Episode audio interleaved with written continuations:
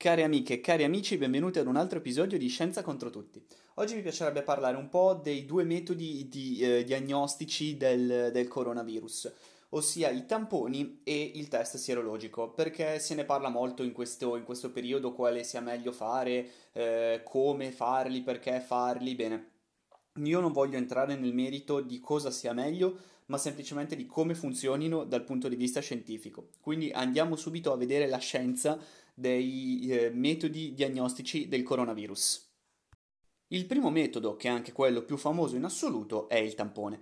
Come, come, si esegue il tampone su una persona che si pensa essere malata? Semplicemente le si prende una piccolissima parte del, del tessuto delle vie respiratorie e lo si analizza in laboratorio.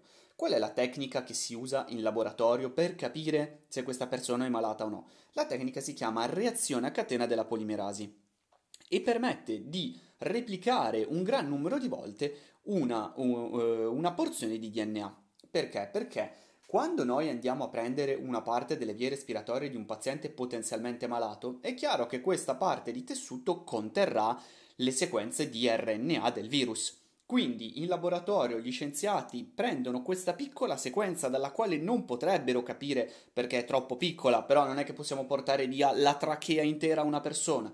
Quindi prendiamo appunto una piccola porzione del tessuto delle vie aeree di una persona e poi gli scienziati in laboratorio lo mettono dentro dei macchinari che replicano questo piccolo pezzettino di tessuto, o meglio, le sequenze di DNA contenute all'interno di questo piccolo pezzettino di tessuto in modo che gli scienziati possano vederle molto più in grande. E a questo punto gli scienziati sono sicuramente in grado di capire se all'interno delle sequenze, se- delle sequenze di questo gran numero di sequenze, tutte uguali però prese dal paziente, all'interno di queste sequenze c'è l'RNA del coronavirus. Quindi una persona che risulta avere un tampone positivo significa che è positiva all'infezione del virus perché trovando le sequenze di RNA del virus all'interno del tessuto che gli è stato preso significa che quella persona ha dentro di sé il coronavirus e che quindi in quel momento è malata, ha il Covid-19. Quindi questo test ci dice se una persona è attualmente malata. Ci tengo molto a sottolineare appunto che nel caso del tampone l'infezione si attiva per motivi che vedremo alla fine della puntata.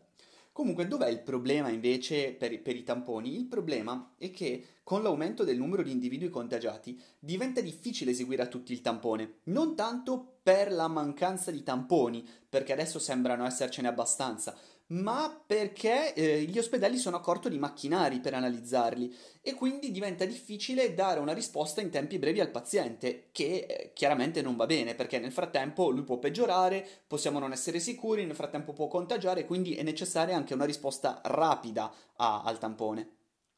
L'altro metodo per diagnosticare il Covid-19 è il test sierologico. Cosa fa il test sierologico? Va a ricercare le immunoglobuline G e le immunoglobuline M, che sono sostanzialmente degli anticorpi.